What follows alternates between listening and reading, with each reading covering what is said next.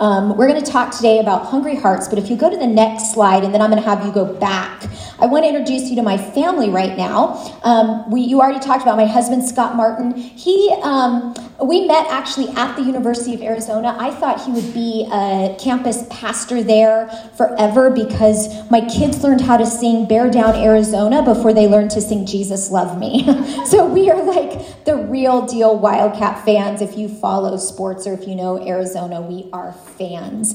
And so we've been married for 25 years, been um, just had a fantastic ministry journey in Chi Alpha together. Then I have two sons. Um, the the one that's on your far left is my far right is my oldest son Mercer. And one of the reasons I wanted to introduce my family to you today is we're all in Chi Alpha. So my husband's the national director. I represent, as was mentioned, cross cultural missions. So I really negotiate all of our global aspect of Chi Alpha. And so before I get to my son, I'll talk a little bit more right now about what I do.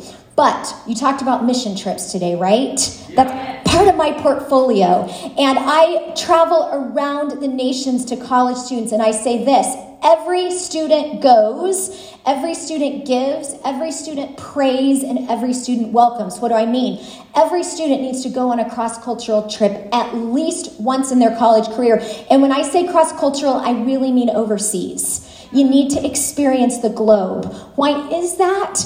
Because as a college student, you really only know what you've seen and understood in the last 20 years of your life. And the gospel message in, at the end of Matthew, the Great Commission go make disciples of all nations. And lo, I am with you always, even into the end of the age. Guess what? The moment that you and I are spending today together is the very last moment there has ever been on the planet. you got it? We're like in the last day, the last moment that there has ever been. And he, the, Jesus is asking us to take his good news to the ends of the earth. There is still half the planet that has never had one opportunity to hear the voice of Jesus, that's never yeah. heard, heard his name and has no idea how to follow him. Yeah. And what you learn to do right here in New Mexico to make disciples on the hostile environment of the university campus where they're not begging for Jesus here, are they? the people in your dorm rooms aren't like, yes, tell me more about Jesus. I can't wait to hear, right? They're not doing that. You know how to make disciples in a harsh, hostile environment, which makes you some of the best missionaries to make disciples in the least reach of our world. So when I look at Morocco and Egypt and Philippines, you have the opportunity to be with a people who have never heard. And you have the opportunity to not just impact your life by taking the gospel to the ends of the earth, but to literally make disciples of all nations. It becomes harder the older that you get and the more established you get in career. Right now, it is the easiest it will ever be. And can I tell you, the Holy Spirit doesn't have plan B. So it's like if you don't go, it's not like there's like a list of hundreds that are going to step in your place. Like you are plan A. You are plan A for let's take the gospel to the ends of the earth. And there will be a generation that does it. Just as there was a generation that held baby Jesus and played with boy Jesus and walked with man Jesus, there will be a generation that finishes his work. And there's something that rises up deep in me that says, let it be us. Let it be us that kind of can step out of the comfort. What, when you're 20 years old, you often are living in the aquarium of your experiences. And I guess I could quote Nemo, but you got to get to the ocean. Unless you want to live in that aquarium your entire life, right? You have an opportunity to get to the ocean. You go to Morocco, you're going to the ocean. My very first mission trip was in Morocco, and it transformed my life forever. I am jealous. How many people can go on that trip? Uh, Only five of you sign up tonight if there is still space. I am jealous for every one of you that gets to go because it will rock your life. I've been to the Philippines. I have not been to Egypt, but I'm jealous of each of you who gets to go to Egypt because There is a destiny in Chi Alpha that God has called us to open a pipeline to the nations, and that destiny and anointing is over each of you.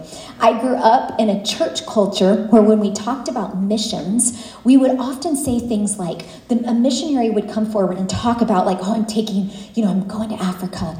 And in their story, there would always be like an angel visitation, right? Like an angel visited them and said, go to Africa and I kind of had this feeling when I was younger that to do missions, to go global, you kind of had to have the angel. Have you ever thought that? And if you don't have the angel, then missions isn't for you.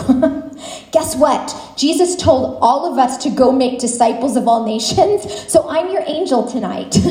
go make disciples of all nations. It's not for a select group of like superstar Christians. It's for all of us. And my mom will sometimes ask me, she's an incredible woman of God, she'll say, Crystal, who's going to be the next Billy Graham?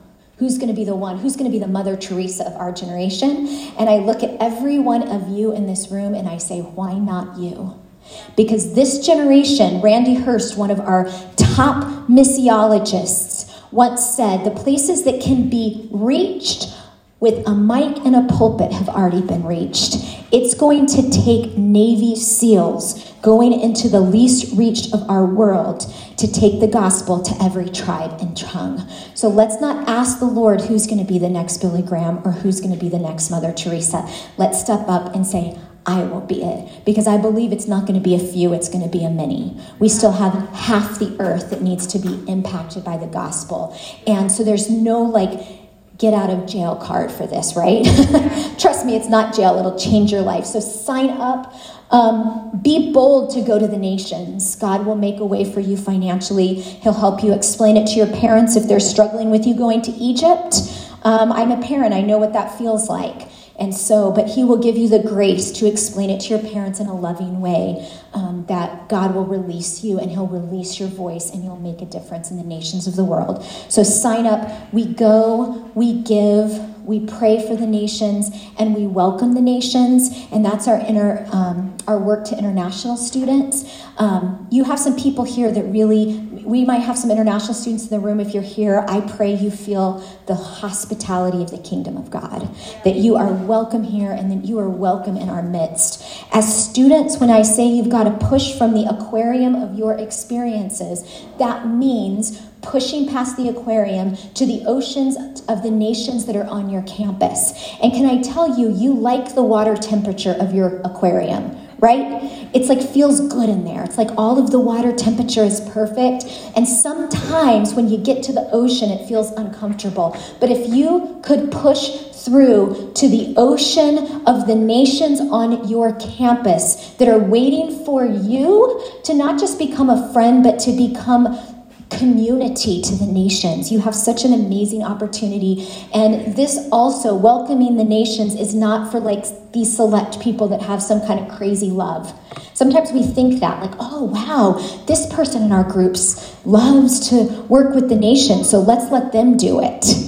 We're not going to get it done if that's our attitude. We really have to understand it's every student goes Every student gives sacrificially, every student prays, and every student welcomes. And so I travel the nation helping apply the Great Commission. This is not just Chi Alpha lingo, my friends. This is making disciples of all nations in our generation. And we can do this if we will. Amen? All right, go on mission trips. That's my role. So then I was going to my son on the far left, Mercer. He's a second year law student. Also got involved in Chi Alpha as a freshman. Um, somebody asked him, like, what's your Chi Alpha story? He was like, so he grew up in a Christian home, of course, in my home. And he said, well, he said, I grew up in Willard, Missouri, and I was basically a Pharisee. I saw everybody else's sin and judged them for it. so, what did Chi Alpha bring to his life? Mercy. Thank the Lord for it. And so God has grown him as a small group leader and now is a second year law student at a top 15 law school in the nation. He is a volunteer Chi Alpha leader, leading a small group every week, leading missions trips, incredibly involved as a law student in his Chi Alpha ministry. Marcus and Molly are the president and vice president of their Chi Alpha ministry at Missouri State University. She is a fine arts major and he is a agriculture business major.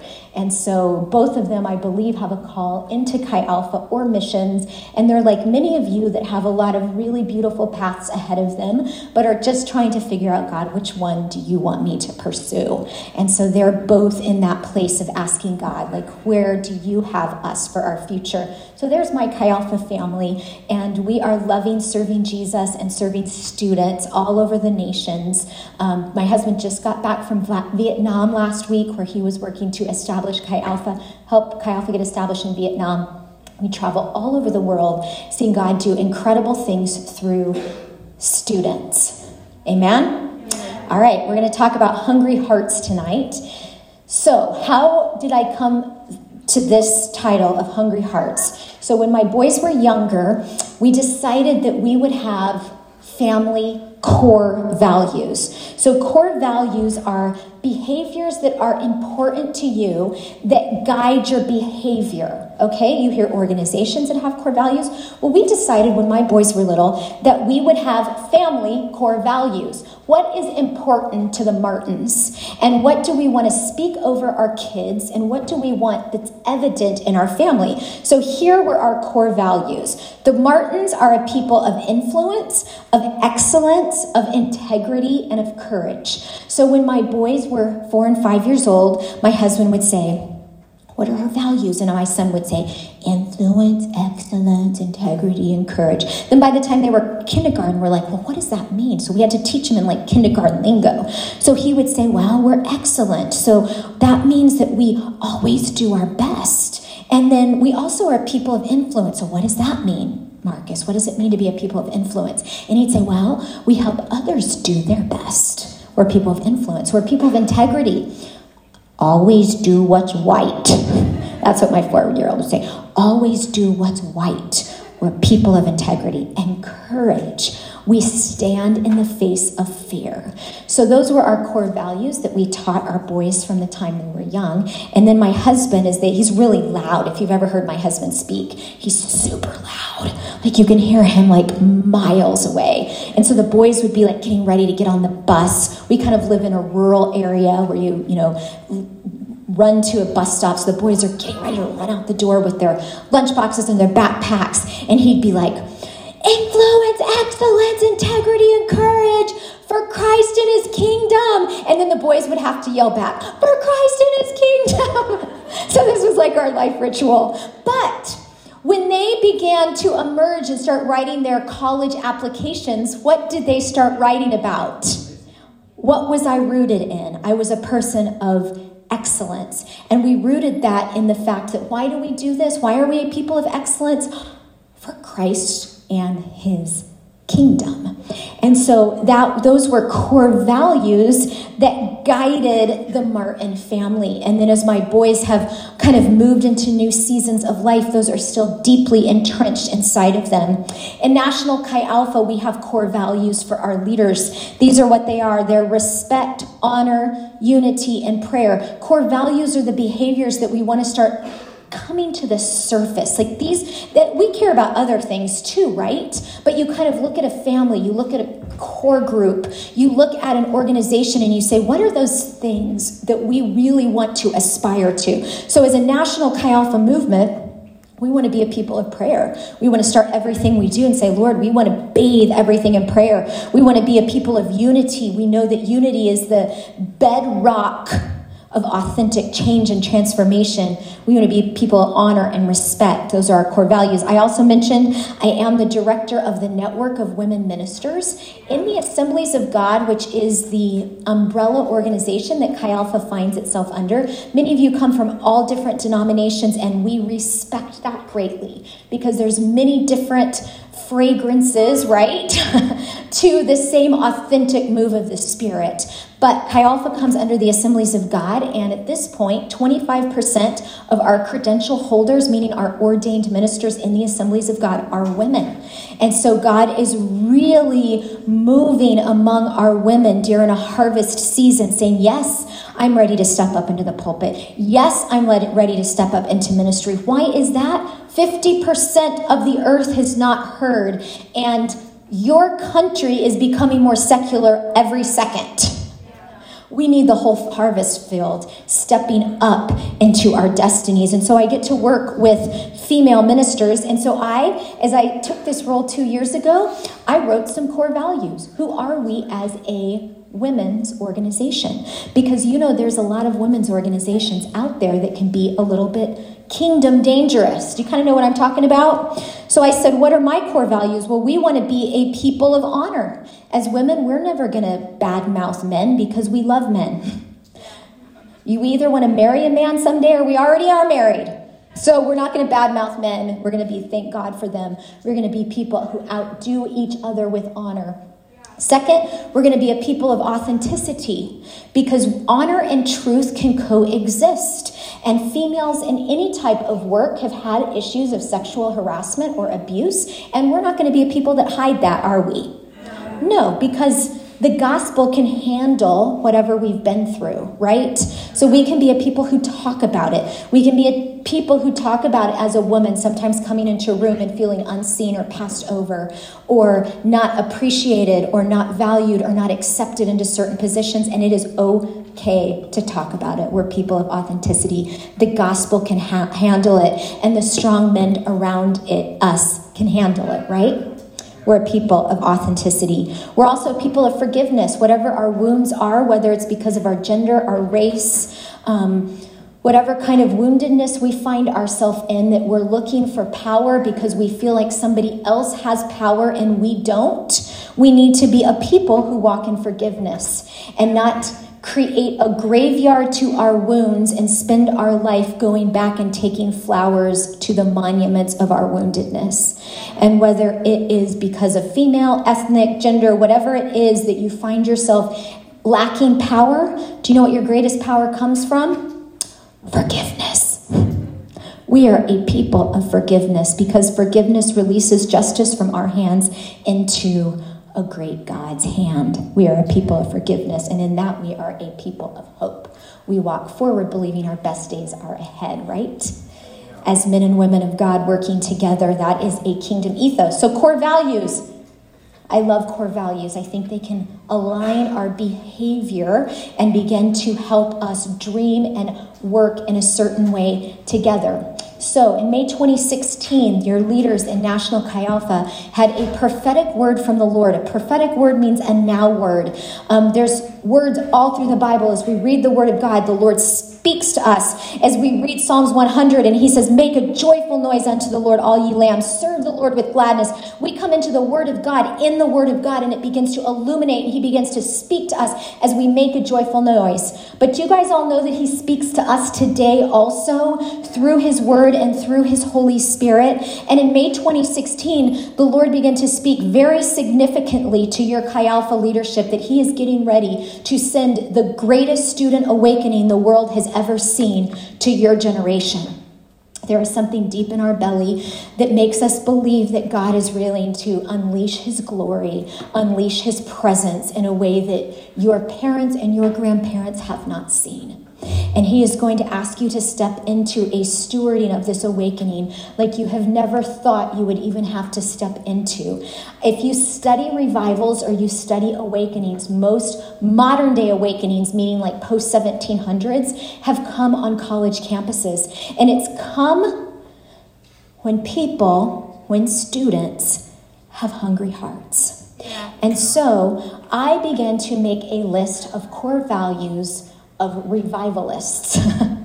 what are some behaviors? Now, I'm not going to give you a list. We're only going to talk about one today. Maybe as you gather with your group, you can create your own list of core values, but I think each of us should adopt the core value of hungry heart if we are going to trust God for a new movement in our day to day. As the world becomes more secular and humanist, every minute of the day, there are a people of God that's coming in the underbelly of the world that is going to erupt like the geyser in Yellowstone and see transformation come to every aspect of our life and society. So, hope is going to come up.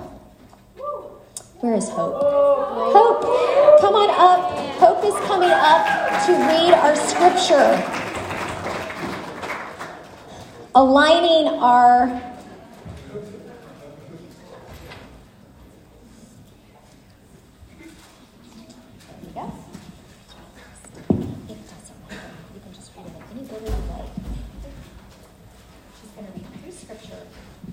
Okay, so we got Matthew 6:33.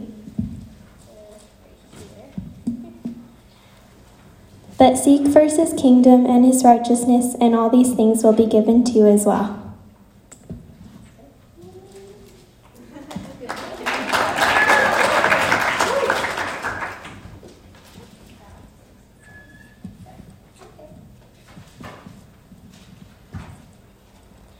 My soul is consumed with longing for your laws at all times.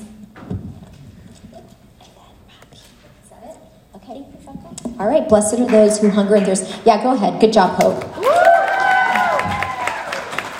My mentor that tells me, um, that talks to me about growing in spiritual authority, she tells me to do exactly what Hope does. She said to start like getting in a microphone, or if you don't have a microphone, like get in your house somewhere where you can like start saying scripture in a way that you actually get it in your spirit and your vocal cords. There's something about speaking and reading. That's why there's so much, um, so much of Psalms is like shout to the Lord because as you begin to get it in, out of your vocal cords and speak it, blessed are those who hunger and thirst for righteousness, for they will be filled. Look at all that authority. you want to grow in spiritual authority? Just read scripture. Blessed are those who hunger say your scripture like a preacher and see what God does in your heart. Good job, Hope. You spoke like a preacher. Seek first his kingdom and his righteousness, and what will happen? All of these things will be added unto you. You want to know how to get all these things, all these spiritual blessings? What do we do? We seek first his kingdom. There's a blessing on those who hunger and thirst for what? For righteousness, for right living, for holiness. Those who, even as I talk to the guys today, those who not just stay away from sin because it makes me a bad person or because I feel shame, but who are willing to stay away from it because my soul is consumed with longing for your laws at all times because I'm hungering and thirsting after right living. So, in order to see a great awakening, I think that we are going to have to be a people who have hungry hearts. So, tonight we're going to talk very quickly on three things that can prevent a hungry heart. Okay? Hunger is actually a natural thing, right? So we're naturally hungry. And the reason that I like, if you'll go to the next, if you go to the next slide, I'm to. Okay, go back. I have this slide with a cute little otter. Can we go to that one? Oh, yeah, this one is good. This is a good one. Let's start here. Okay, so, hungry hearts, here's the bottom line. What's that sound? Food. I haven't eaten in five minutes. I'm starving, fading away. Weak, weak, weak. This is me. I understand physical hunger. I am literally hungry all the time. I, I don't really understand it, but I am. And I, I just I just really love to eat.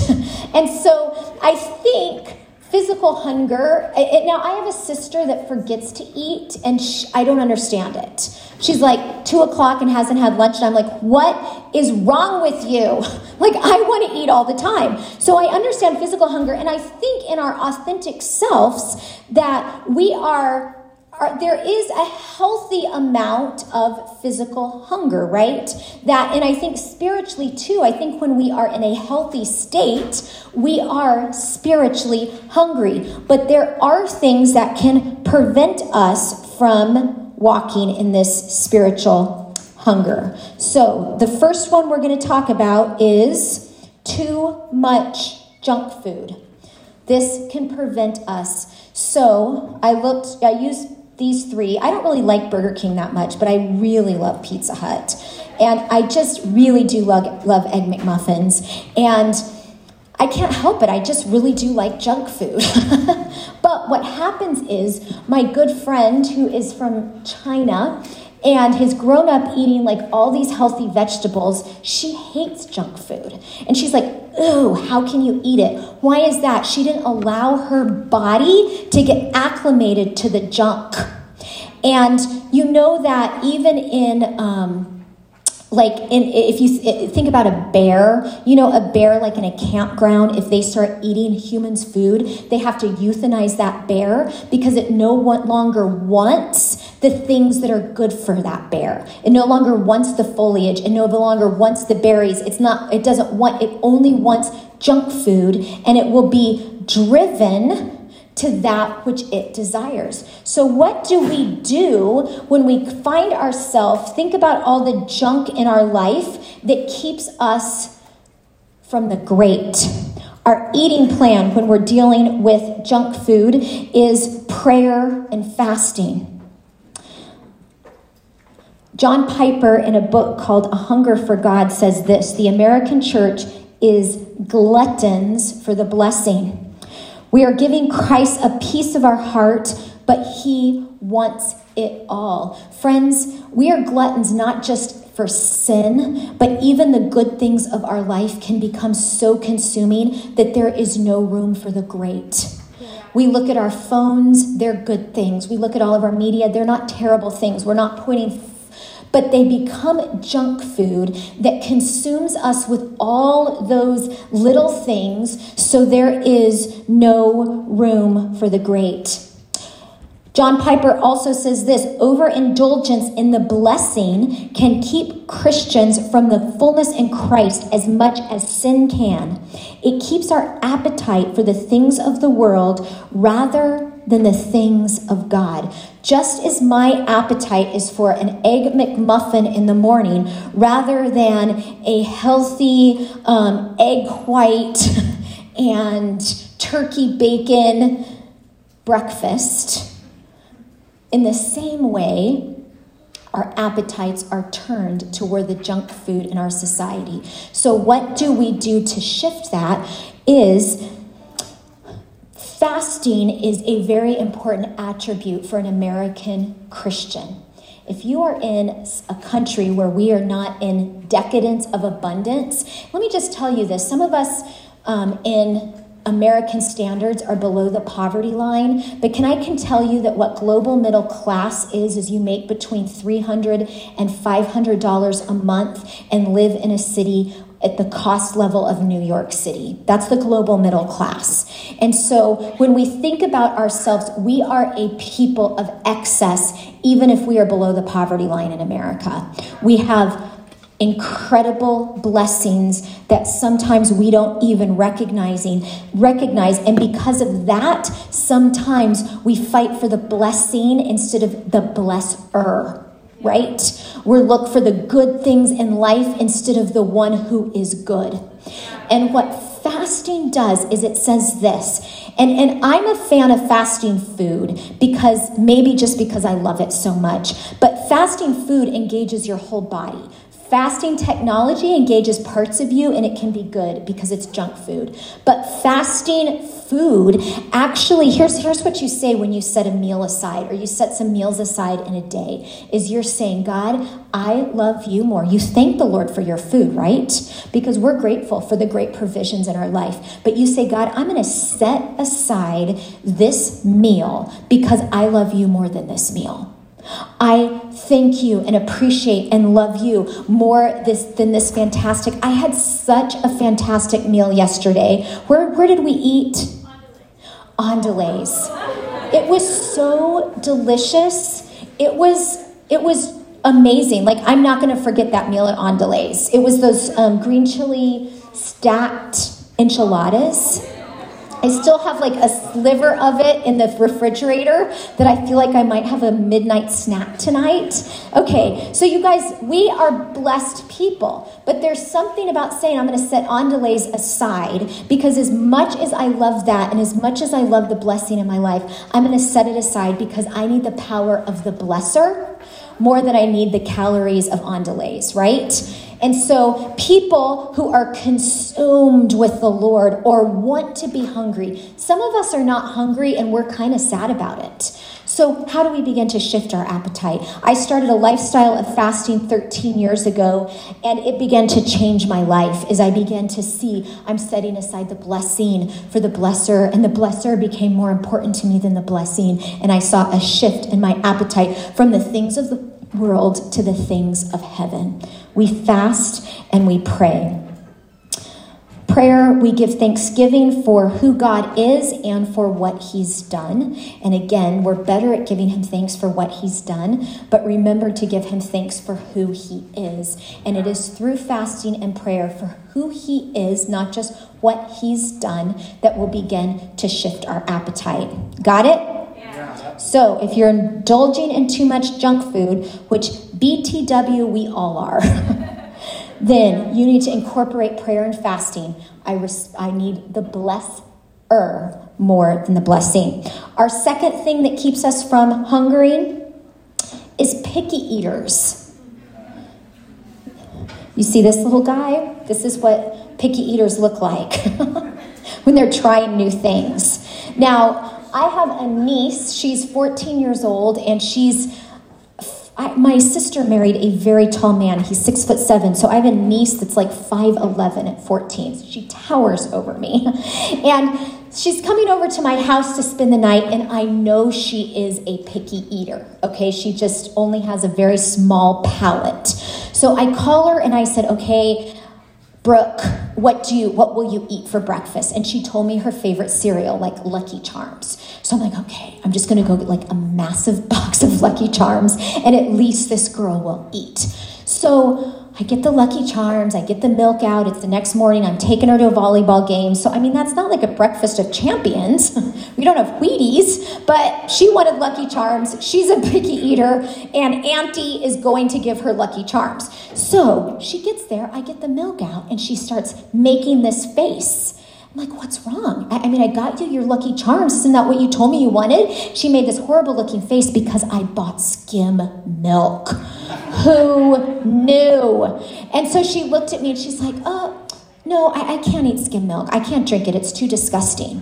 What do you mean? She's like, I, I just won't have breakfast this morning. She was nice about it. She wasn't rude, but she was like, I'm just sorry, Aunt Crystal. That that's just too gross. It's like drinking water. It's like putting water on my milk and my cereal, and I just can't do it. I was like, Are you joking me? So she didn't eat it. I mean, she's like a very strong willed person. I could not get her to drink, I mean, to eat Lucky Charms with skim milk. Just not do it. But picky eating can keep us from nutrition, can't it? Picky eating can keep us from the things that are going to make us whole. And in the same way, picky spiritual eating can keep us from growing in our fullness. So, what does that look like in the spiritual framework? Oh, that small group, I just don't think they're very, they're, they're not really inviting. I just don't know if I see hospitality there. And it, pickiness is very me focused, okay? So I live, it's like, oh man, they're just not doing it right. Uh, that person, I just don't know if I like that worship. I don't even know those songs. How am I supposed to enter into worship when I don't even know the songs that they're singing? Or, oh, those are grandma songs. Like, my grandma likes them, but those, I just, I can't do that. That's not to, like, lead me into loving Jesus. Picky eating, picky spirituality will keep us from wholeness and fullness. So, it was at one of our world mission summits, one of our large missions conferences that you will have an opportunity to be at in a year and a half.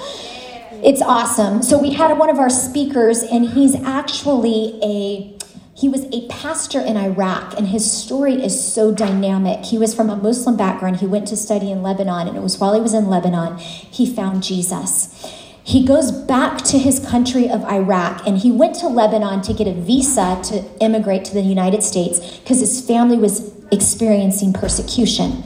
And they were a family of means, and so they had the financial means to get into Lebanon and get a visa to come to America. But while he was in Lebanon, the Lord spoke to him and said, I want you to go back to Iraq and I want you to bring Jesus to my people.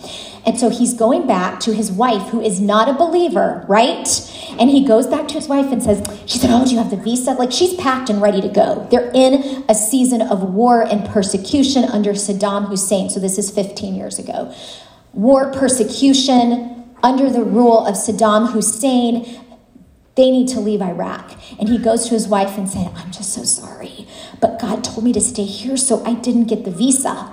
Well, you can imagine his wife is not too happy with him. like, what in the world? So, anyway, after six months, his wife, he leads his wife to the Lord. And so now they're both on mission together. We are here in Iraq to share the gospel. So they start having small group. They start bringing people to the faith and they start seeing Muslims come to the faith quickly. God starts doing a work among them and revival starts spreading in Iraq. This is pre desert storm, pre our military going into Iraq. And so God was doing great things among them in Iraq. But while they were there, what started happening is people wanted to start gathering, and it was against the law to gather in a home. So they started going underground. But what happened was the Holy Spirit began moving so strong among them that when they would gather in Pastor Jewel's home, they would literally take all the furniture out of the entire house on like Tuesday, and they would change different nights. So nobody, like it was all underground, and they would move all the furniture out of the house, and people would come in, and God began to move. One of those nights, a knock on the door came Pastor Jules was taken out by the secret police and locked away in prison, probably never to be released, because gathering was against the law, and gra- gathering in the name of Jesus was against the law. And can I tell you this? Pastor Jewel didn't go to prison and face imminent death because of his relationship with Jesus. He went to prison and faced imminent death because of the need to gather as the people of God. Do not think you can do church alone in your closet. Yeah. Because if Pastor Jules was willing to live for it and willing to die for it, do we are we such a picky people that we cannot find community with other people who love Jesus? Yeah. So we have to move past our pickiness. What's the antidote for moving past our pickiness? Our eating plan is to grow in love.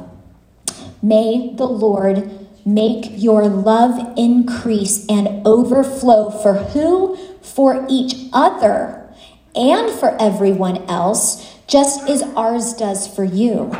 So, this is in Thessalonians, the apostle speaking to the people. May his love grow for one another. And what that means is it means transgenerational love. If you end up in a church where they're singing old granny songs, do you know you're loving grannies by staying there? Your love is growing for an older generation by loving the things that they love. Your love begins to grow. So when you find yourself so picky that you cannot find community, take this verse, write it on your mirror, and ask the Lord, grow me in your love for your people. Because how is the world going to know we're his disciples? Our love one for another. Not even our love for this campus, it's how we love each other here. And can I tell you, this is only one body of Christ. When you go to your local church, that is your body. And even though there are things that do not fit your preference, I'm telling you, church has become a preference. We pick church like we do our fast food on Friday night, right? And it's so preference driven and we are so picky about our preferences that we do not enter into kingdom community. And so ask the Lord that He will grow you in love for His people. Amen. Write this verse on your mirror. And lastly, the third things that will prevent us from a hungry heart. The only thing when you try to hide being sick, but it's not working. My kids were huge SpongeBob kids. I don't know if any of you guys are, but like they grew up on SpongeBob. So I the only way that you can tell I'm sick is if I that's the only time I don't want to eat, right? Um, I literally love food, and so I have to be sick. So if you're if if I come to you and like I'm gonna miss a meal, then you know I'm sick, right? So being too sick to eat is a, something that will keep us from and actually many people die. That's really a, a, cause of death is you start losing your appetite when you are sick and you just can't eat. And people die from lack of nutrition. And so it's in in the world it's a dark thing. I mean if you stop eating then you're walking toward death. And so some of us are too sick to eat. So, what, what is the spiritual sickness that makes us too sick to eat the things of the Lord? sin. Sin is the sickness of our spiritual life.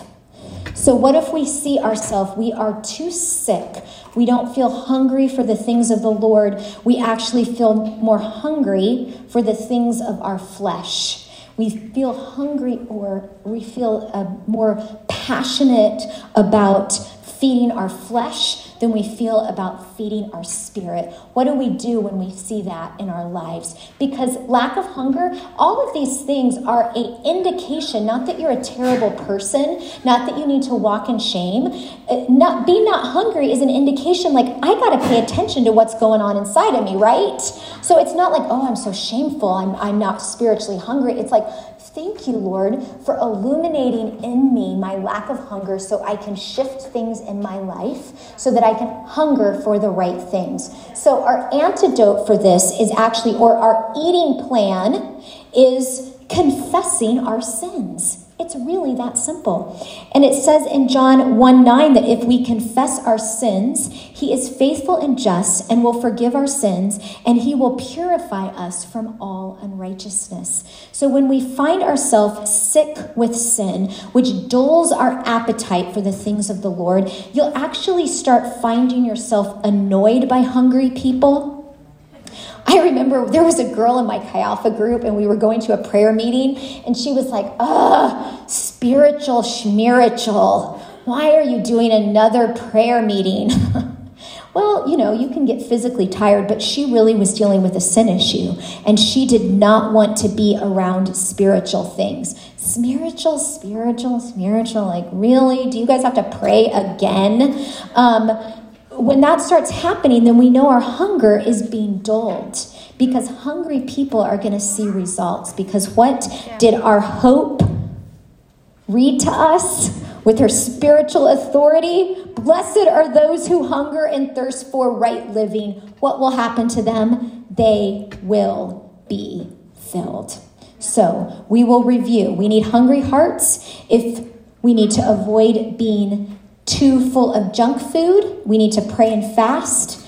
We need to avoid being picky. We need to grow in our love. And we need to avoid being too sick to eat by confessing our sins one to another and praying for one for another. I'm going to ask our worship team to come as we close. Thank you for engaging tonight and for being at Chi Alpha making the effort to be here tonight will transform your life because you're saying yes to Jesus, you're saying yes to community, you're saying yes to accountability, you're saying yes to leadership, you're saying yes to all the things that help you grow in hunger. So, tonight, the fact that you came out and said, I want to be with the people of God is a sign within you that you have the makings of hunger. But I do believe that a people that are going to usher in this last great awakening are going to have a deep level of hunger, that aren't just going to have to discipline themselves into prayer, but are going to be driven to prayer. That are not having to just discipline themselves to spend time with the people of God, but are going to be driven to the people of God because they hunger and thirst. And trust me, I feel driven to a donut every day. And so I like get it, right? We get it what it means to be driven to something. The Holy Spirit wants to drive us deeper into his place. So my musicians will play. We're going to end. If you guys will stand.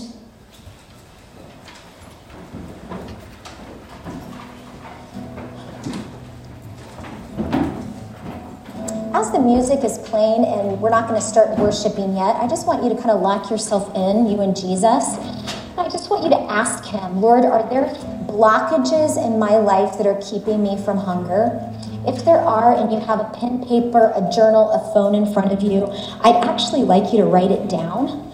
Um, because it's going to give you something to take with you. If you if you're thinking, man, I have been a little bit picky. I've been focused on myself.